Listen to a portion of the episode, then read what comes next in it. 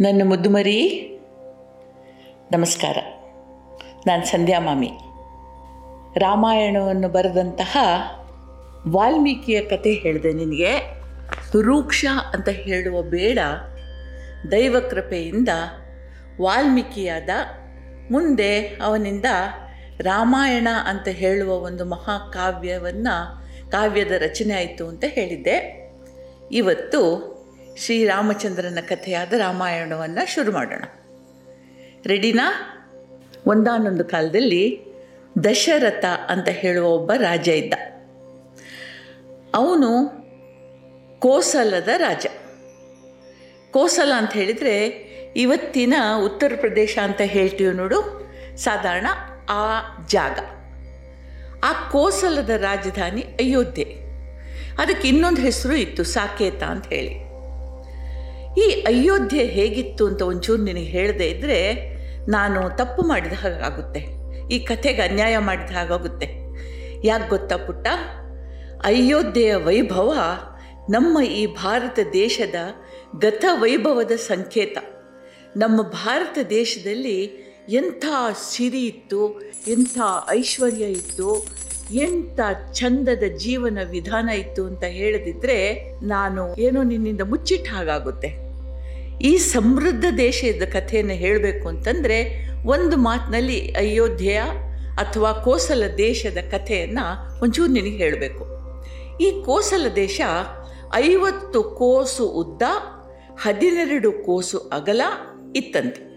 ಒಂದು ಕೋಸು ಅಂತಂದರೆ ಸರಿಸುಮಾರು ಎರಡು, ಎರಡೂವರೆ ಮೈಲು. ರಾಜಧಾನಿಯನ್ನು ಬಲಾಢ್ಯವಾಗಿದ್ದ ಒಂದು ಗಟ್ಟಿಮುಟ್ಟಾಗಿದ್ದ ಕೋಟೆ ಸುತ್ತುವರೆದಿತ್ತು. ಬುರುಜುಗಳ ಮೇಲೆ ಅಲ್ಲಲ್ಲಿ ಆಯುಧಾಗಾರಗಳಿದ್ವು. ಸೈನಿಕರು ಇಪ್ಪತ್ನಾಲ್ಕು ಗಂಟೆನೂ ಇಲ್ಲಿ ಕಾವಲು ಕಾಯ್ತಾ ಇದ್ರು. ಇದು ಆ ರಾಜಧಾನಿಯ ರಕ್ಷಣಾ ವ್ಯವಸ್ಥೆ ಆಯಿತು.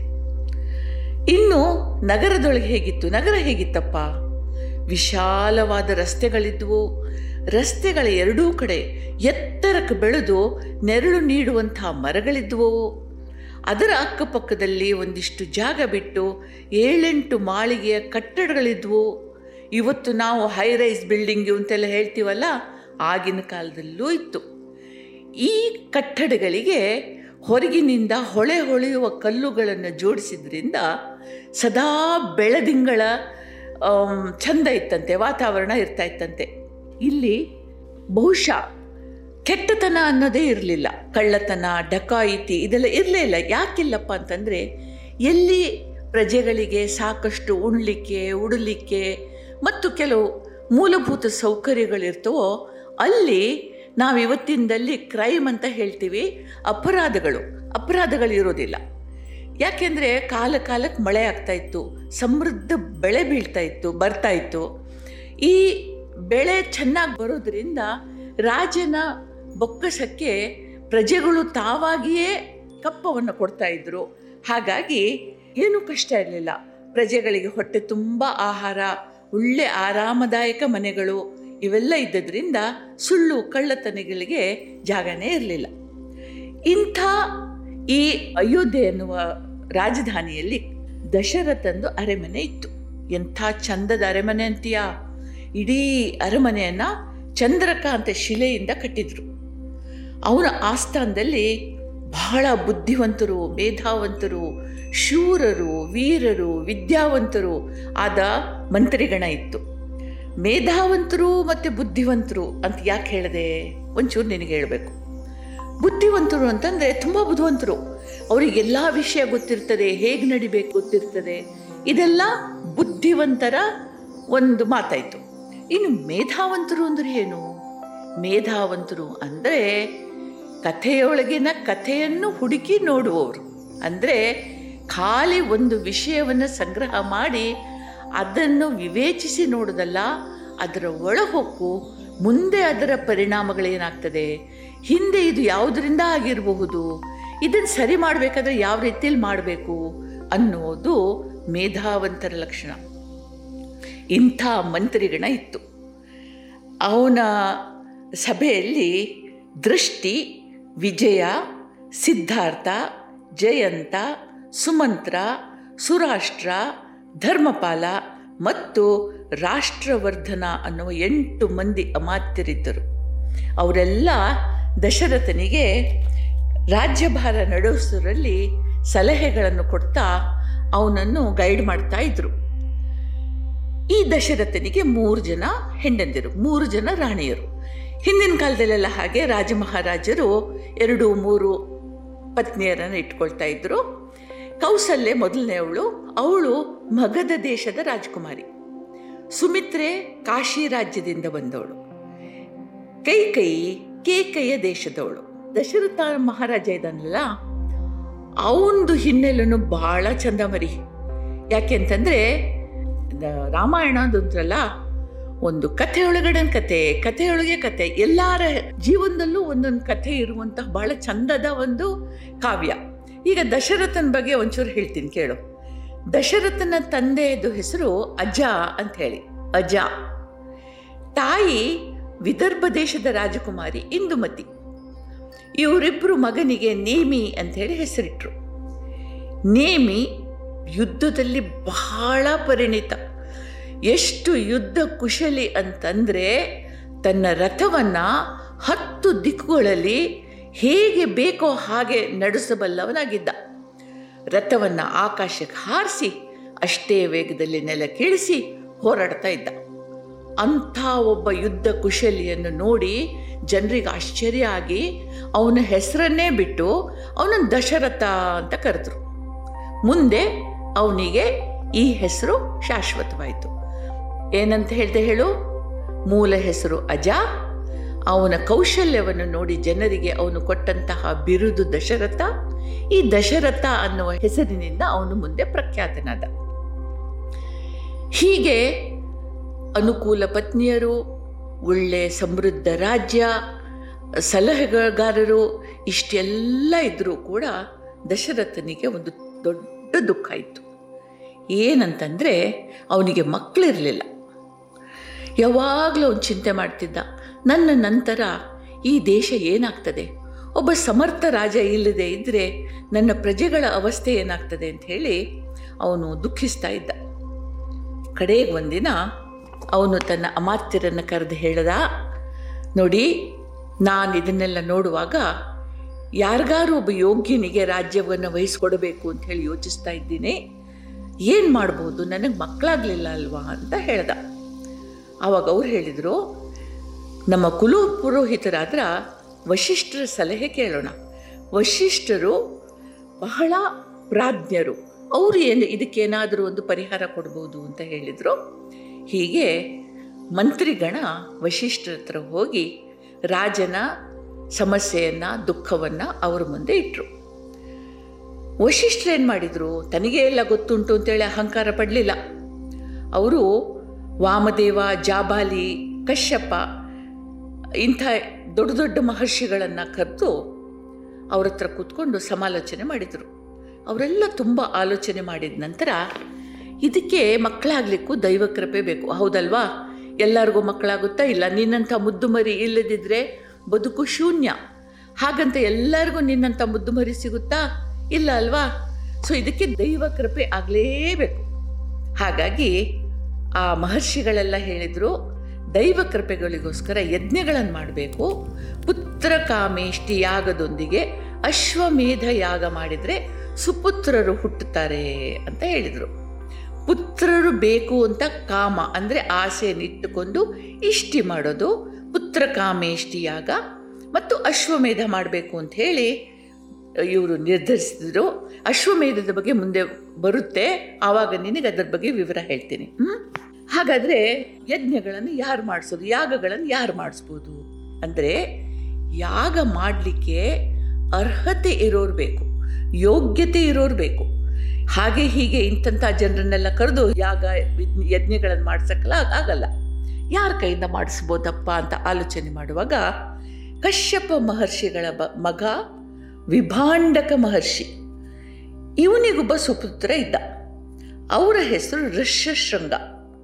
ಇವರು ಯೋಗ್ಯರು ಅಂಥೇಳಿ ನಿರ್ಧಾರ ಆಯಿತು. ಸರಿ, ಈಗ ಇಲ್ಲಿಗೊಂಚೂರು ಬ್ರೇಕ್ ಬರುತ್ತೆ. ಯಾಕೆ ಅಂತಂದರೆ, ಈ ಋಷ್ಯಶೃಂಗರ ಬಗ್ಗೆ ಒಂದು ಕಥೆ ಇದೆ.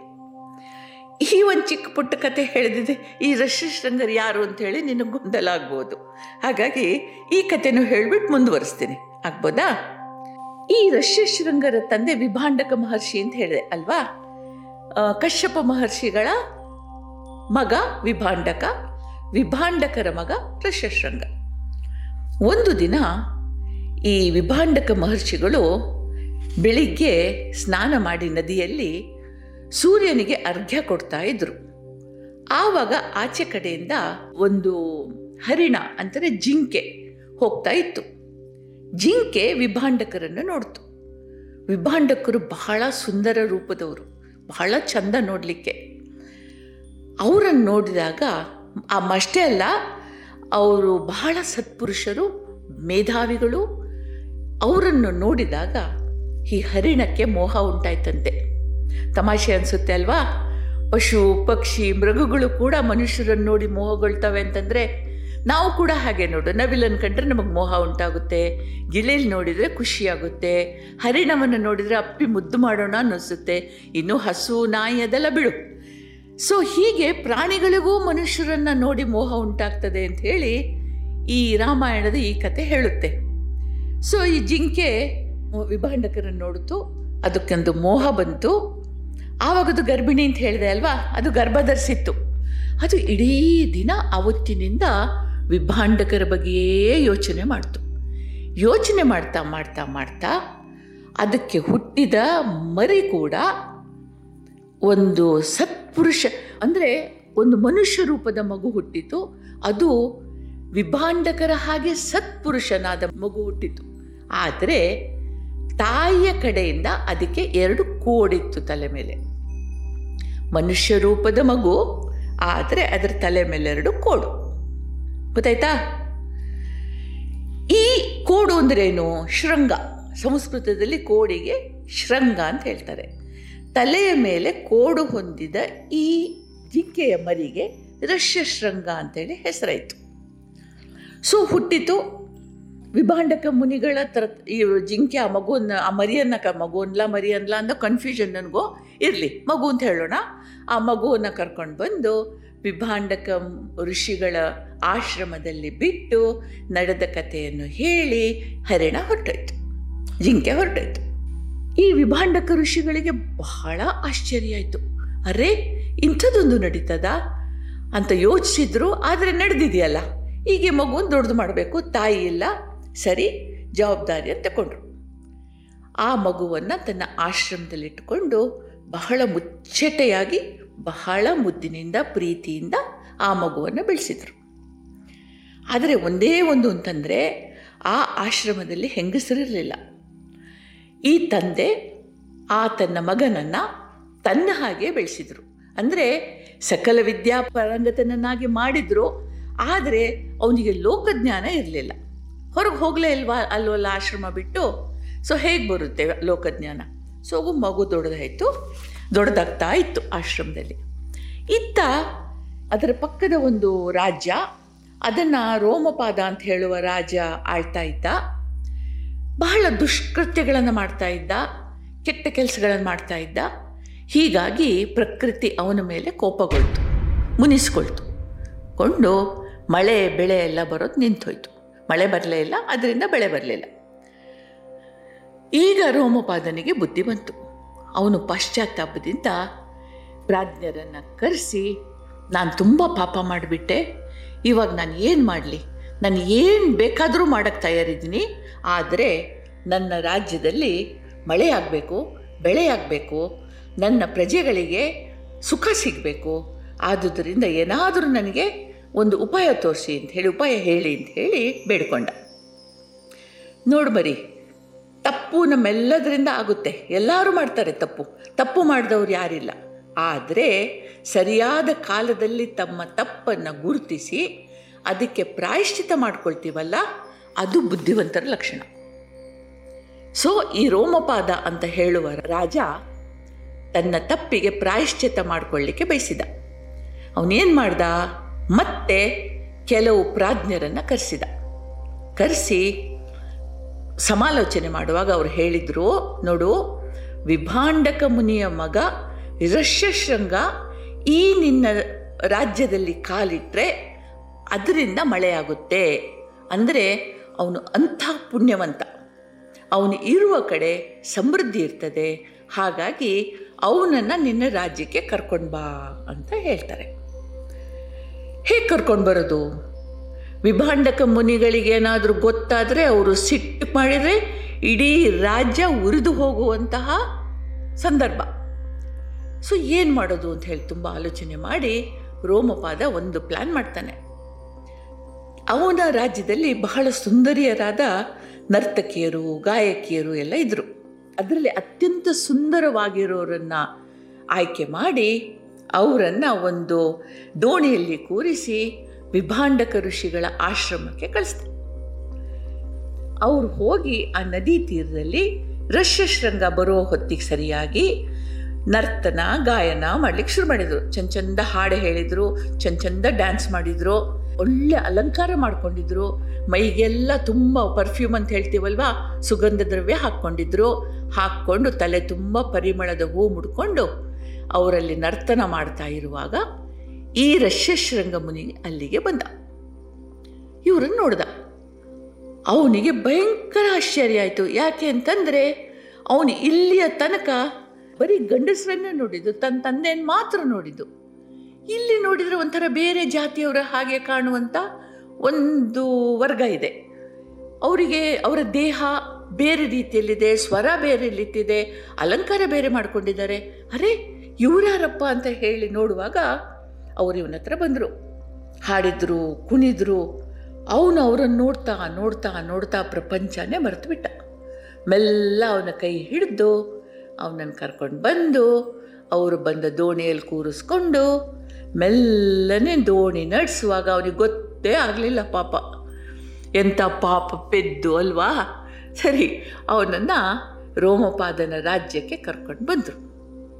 ರಾಜ್ಯಕ್ಕೆ ಬಂದು ಅವನು ಭೂಮಿ ಮೇಲೆ ಕಾಲಿಟ್ನೋ ಇಲ್ವೋ, ಆಕಾಶದಲ್ಲಿ ಒಂದು ಆನೆಗಳ ಹಿಂಡಿನ ಹಾಗೆ ಕಪ್ಪು ಮೋಡಗಳು ಒತ್ತೊತ್ತಿ ಒತ್ತೊತ್ತಿ ಬರಲಿಕ್ಕೆ ಶುರುವಾಯಿತು. ಗುಡುಗು ಬಂತು, ಸಿಡಿಲು ಬಂತು, ಧಾರಾಕಾರವಾಗಿ ಮಳೆ ಸುರಿಲಿಕ್ಕೆ ಶುರುವಾಯಿತು. ಹನ್ನೆರಡು ವರ್ಷ ಮಳೆ ಬಂದಿರಲಿಲ್ಲ. ಈವಾಗ ರಷ್ಯಶೃಂಗ ದೇಶದ ನೆಲದ ಮೇಲೆ ಕಾಲಿಟ್ಟ ಕೂಡಲೇ ಧೋ ಧೋ ಧೋ ಧೋ ಧೋ ಅಂತ ಮಳೆ ಸುರಿಲಿಕ್ಕೆ ಶುರುವಾಯಿತು. ಎಷ್ಟು ಒಡಗಿತ್ತು ಅಂದರೆ ಭೂಮಿ, ಆ ಭೂಮಿ ಮೇಲೆ ಒಂಥರ ಏನು ಹೇಳೋದು ನಿನಗೆ? ಬಿರುಕು ಬಿಟ್ಟಿತ್ತು.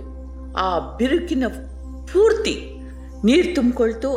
ಅಲ್ಲಿ ಒಣಗಿ ಬಿದ್ದ ಬೀಜಗಳೆಲ್ಲ ಚಿಗುರಿ, ಒದ್ದೆಯಾದ ಭೂಮಿಯ ಒಡಲಿನಿಂದ ಮೇಲೆದ್ದು ಬಂದವು.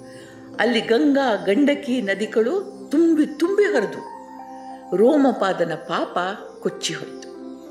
ಅವನಿಗೆ ಎಷ್ಟು ಸಂತೋಷ ಆಯಿತು ಅಂತಂದರೆ ರಷ್ಯಶೃಂಗನಿಗೆ ತನ್ನ ಮಗಳಾದ ಶಾಂತೆ ಅನ್ನುವ ಮಗಳನ್ನು ಮದುವೆ ಮಾಡಿಕೊಟ್ಟು ಅವನನ್ನು ತನ್ನ ರಾಜ್ಯದಲ್ಲೇ ಇರಿಸ್ಕೊಂಡ. ಈಗ ಕಶ್ಯಪರು ದಶರಥನಿಗೆ ಯಾಗ ಮಾಡಲಿಕ್ಕೆ ರಷ್ಯಶೃಂಗ ಮಹರ್ಷಿಗಳನ್ನು ಕರೆಸ್ಲಿಕ್ಕೆ ಹೇಳಿದ್ರಿಂದ ವಿಭಾಂಡಕ ಮಹರ್ಷಿಗಳು ಇದರ ಬದಲಿಗೆ ಕೋಪ ಮಾಡಲಿಲ್ಲ.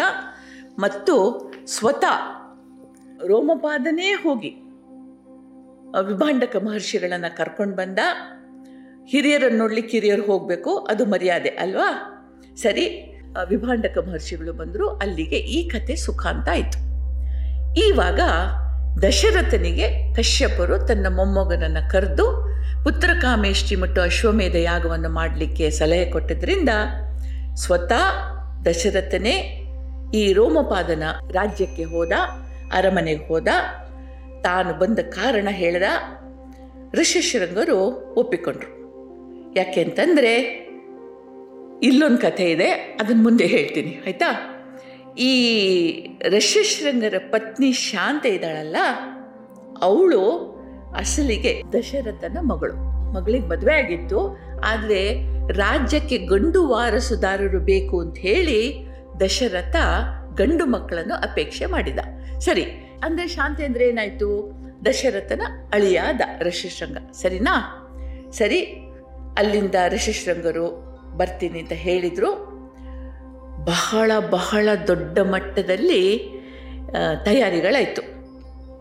ಅಂತಂದರೆ, ಶಾಂತೆ ಆ ರಾಜ್ಯದ ದಶರಥನ ಕುಟುಂಬದ ಮಗಳು ರಶಶೃಂಗ ಅಳಿಯ ಮತ್ತು ತನ್ನ ತಪಸ್ಸಿನ ಪ್ರಭಾವದಿಂದ, ಯಜ್ಞದ ಪ್ರಭಾವದಿಂದ ಈ ರಾಜ್ಯಕ್ಕೆ ವಾರಸುದಾರರನ್ನು ಕೊಡುವಂತಹ ಒಬ್ಬ ಮಹಾನ್ ವ್ಯಕ್ತಿಗೆ ಎಷ್ಟು ಯೋಗ್ಯವೋ ಅಷ್ಟು ಯೋಗ್ಯ ರೀತಿಯಲ್ಲಿ ಒಳ್ಳೆ ಸ್ವಾಗತವನ್ನು ಮಾಡಿದರು. ಇಡೀ ಅಯೋಧ್ಯೆ ಸಂಭ್ರಮಗೊಳ್ತು, ಅಲಂಕಾರಗೊಳ್ತು ರಸ್ತೆಯಲ್ಲಿ ಪೂರ ಸುಗಂಧಮಯವಾದ ನೀರನ್ನು ಸಿಂಪಡಿಸಿದ್ರು. ರಂಗೋಲೆ ಹಾಕಿದ್ರು, ಆಮೇಲೆ ತಳಿರು ತೋರಣಗಳಿಂದ, ಹೂವಿನ ಮಾಲೆಗಳಿಂದ ಶೃಂಗರಿಸಿದ್ರು. ಎಲ್ಲ ಕಡೆ ವೈಭವದಿಂದ ಧ್ವಜಗಳು ಹಾರಿದ್ವು. ತುತ್ತೂರಿ, ಈ ಥರದ ಮಂಗಲ ವಾದ್ಯಗಳು ಮೊಳಗಿದ್ವು. ಹೀಗೆಲ್ಲ ಮಾಡಿ ಶಾಂತೆ ಮತ್ತು ಋಷಿಶೃಂಗರನ್ನು ಅಯೋಧ್ಯೆಗೆ ಬರಮಾಡಿಕೊಟ್ರು ದಶರಥ ತನ್ನ ಮೂವರು ರಾಣಿಯರನ್ನು ಒಟ್ಟುಗೂಡಿ ಅವರನ್ನು ಕರ್ಕೊಂಡು ಋಷ್ಯಶೃಂಗನಿಗೆ ನಮಸ್ಕಾರ ಮಾಡಿ. ನೋಡು, ಇಲ್ಲಿ ಒಂದು ಸೂಕ್ಷ್ಮ ಇದೆ. ರಷ್ಯಶೃಂಗ ದಶರಥನ ಅಳಿಯ. ಅವನಿಗಿಂತ ಚಿಕ್ಕವನಿರಬಹುದು. ಆದರೆ ಈಗ ಅವನು ಒಬ್ಬ ಯಾಗ ಮಾಡುವ ಯಜಮಾನನ ಜಾಗದ, ಯಜಮಾನ ಅಂತಲ್ಲ, ಅಧ್ವರ್ಯು ಅಂತ ಹೇಳ್ತಾರೆ. ಆ ಸ್ಥಾನದಲ್ಲಿರುವುದರಿಂದ ರಾಜ ರಕ್ಷಶೃಂಗನಿಗೆ ತನ್ನ ರಾಣಿಯರಿಂದ ಒಡಗೂಡಿ ನಮಸ್ಕಾರ ಮಾಡಿದ. ಎಂಥ ಒಂದು ನಮ್ಮ ಸಂಸ್ಕೃತಿ ನೋಡ್ಬಿಟ್ಟ ಯಾರು ದೊಡ್ಡವರು ಅಂದರೆ ಜ್ಞಾನದಲ್ಲಿ ಯಾರು ದೊಡ್ಡವರೋ ಅವರು ದೊಡ್ಡವರು. ಸಿರಿ, ಸಂಪತ್ತು, ಅಧಿಕಾರ ಇರೋರು ಯಾರು ದೊಡ್ಡವರಲ್ಲ. ಹೀಗೆ ದಶರಥ ಋಷ್ಯಶೃಂಗರಿಗೆ ನಮಸ್ಕಾರ ಮಾಡಿ ಹೇಳ್ತಾನೆ, ಲೋಕ ಕಲ್ಯಾಣಾರ್ಥವಾಗಿ ಸತ್ಪುತ್ರನನ್ನು ಪಡೆಯಲು ಅಶ್ವಮೇಧ ಹಾಗೂ ಪುತ್ರ ಕಾಮೇಷ್ಟಿ ಯಾಗ ಮಾಡಲಿಕ್ಕೆ ಇಚ್ಛಿಸಿದ್ದೇನೆ. ದಯವಿಟ್ಟು ಹರಿಸ್ಬೇಕು ಅಂತ ಹೇಳಿದ. ನೋಡು, ನನಗೋಸ್ಕರ ಮಕ್ಕಳು ಬೇಕು ಅಂತ ಹೇಳಲಿಲ್ಲ. ಆ, ನನಗೆ ಮಕ್ಕಳು ಬೇಕು. ಆದರೆ ಅವರು ಲೋಕ ಕಲ್ಯಾಣ ಮಾಡುವವರಂತರಾಗಬೇಕು ಹೀಗೆ ಹಾಗೆ ಮಕ್ಕಳು ಬೇಡ. ನನ್ನ ನಂತರ ನನ್ನ ಪ್ರಜೆಗಳನ್ನು, ನನ್ನ ರಾಜ್ಯವನ್ನು ಸುಖವಾಗಿ ನೋಡಿಕೊಳ್ಳುವಂತಹ ಪುತ್ರರು ಬೇಕು. ಎಂಥ ಉದಾತ್ತ ವಿಚಾರ ನೋಡು ಪುಟ್ಟ. ನಾವೆಲ್ಲ ಮಕ್ಕಳು ಬೇಕು ಅಂತ ನನಗೋಸ್ಕರ ಮಕ್ಕಳು ಬೇಕು. ವೃದ್ಧಾಪ್ಯದಲ್ಲಿ ನಾನು ಮುದಿಯಾದಾಗ, ಮುದುಕನಾದಾಗ ನನ್ನನ್ನು ನೋಡಿಕೊಳ್ಳೋ ಮಕ್ಕಳು ಬೇಕು. ಹೀಗೆ ಆಸೆ ಪಡ್ತೇವೆ. ಆದರೆ ದಶರಥ ಹಾಗೆ ಹೇಳಲಿಲ್ಲ. ಮಕ್ಕಳು ನಮ್ಮ ಭವಿಷ್ಯ. ನಾವು ಅಂದರೆ ಜಗತ್ತು, ಈ ವಿಶ್ವ. ಆಯಿತಾ? ಇದಕ್ಕೆ ಒಳ್ಳೇದು ಮಾಡುವಂತಹ ಈ ವಿಶ್ವಕ್ಕೆ ಒಳ್ಳೆದು ಮಾಡುವಂತಹ ಸತ್ಪುತ್ರರು ಬೇಕು ಅಂತ ಹೇಳಿ ಆಗ ಮಾಡ್ತೀನಿ. ಆದುದರಿಂದ ನನಗೆ ನೀವು ಅನುಗ್ರಹಿಸಬೇಕು ಅಂತ ಹೇಳಿ ಬೇಡ್ಕೊಂಡ. ಪುಟ್ಟು, ನೋಡು, ಈ ವಿಶ್ವದ ಒಂದು ಭಾಗ ನೀನು. ನಮ್ಮೆಲ್ಲರ ಭವಿಷ್ಯ ನೀನು. ಹಾಗಾಗಿ ನೀನು ಕೂಡ ಸತ್ಪುತ್ರ, ಪುತ್ರ ಅಂದರೆ ಖಾಲಿ ಗಂಡು ಮಗು ಅಲ್ಲ, ಹೆಣ್ಣು ಕೂಡ. ನೀನು ಕೂಡ ಈ ಜಗತ್ತಿನ ಒಂದು ಭಾಗವಾಗಿ, ಜಗತ್ತಿಗೆ ಒಳ್ಳೆಯದು ಮಾಡುವಂತಹ ಆಲೋಚನೆಯನ್ನು ಮಾಡಬೇಕು, ನಿರ್ಧಾರ ಮಾಡಬೇಕು. ಸರಿಯಾ? ಇವತ್ತಿನ ಕತೆ ಸಾಕು. ನಿನಗೆ ಈ ಕತೆ ಹೇಗನ್ನಿಸ್ತು? ಖುಷಿ ಆಯ್ತಾ? ಇನ್ನು ಮತ್ತೆ ಭೇಟಿಯಾಗೋಣ ಮುಂದಿನ ಕಂತಿನಲ್ಲಿ.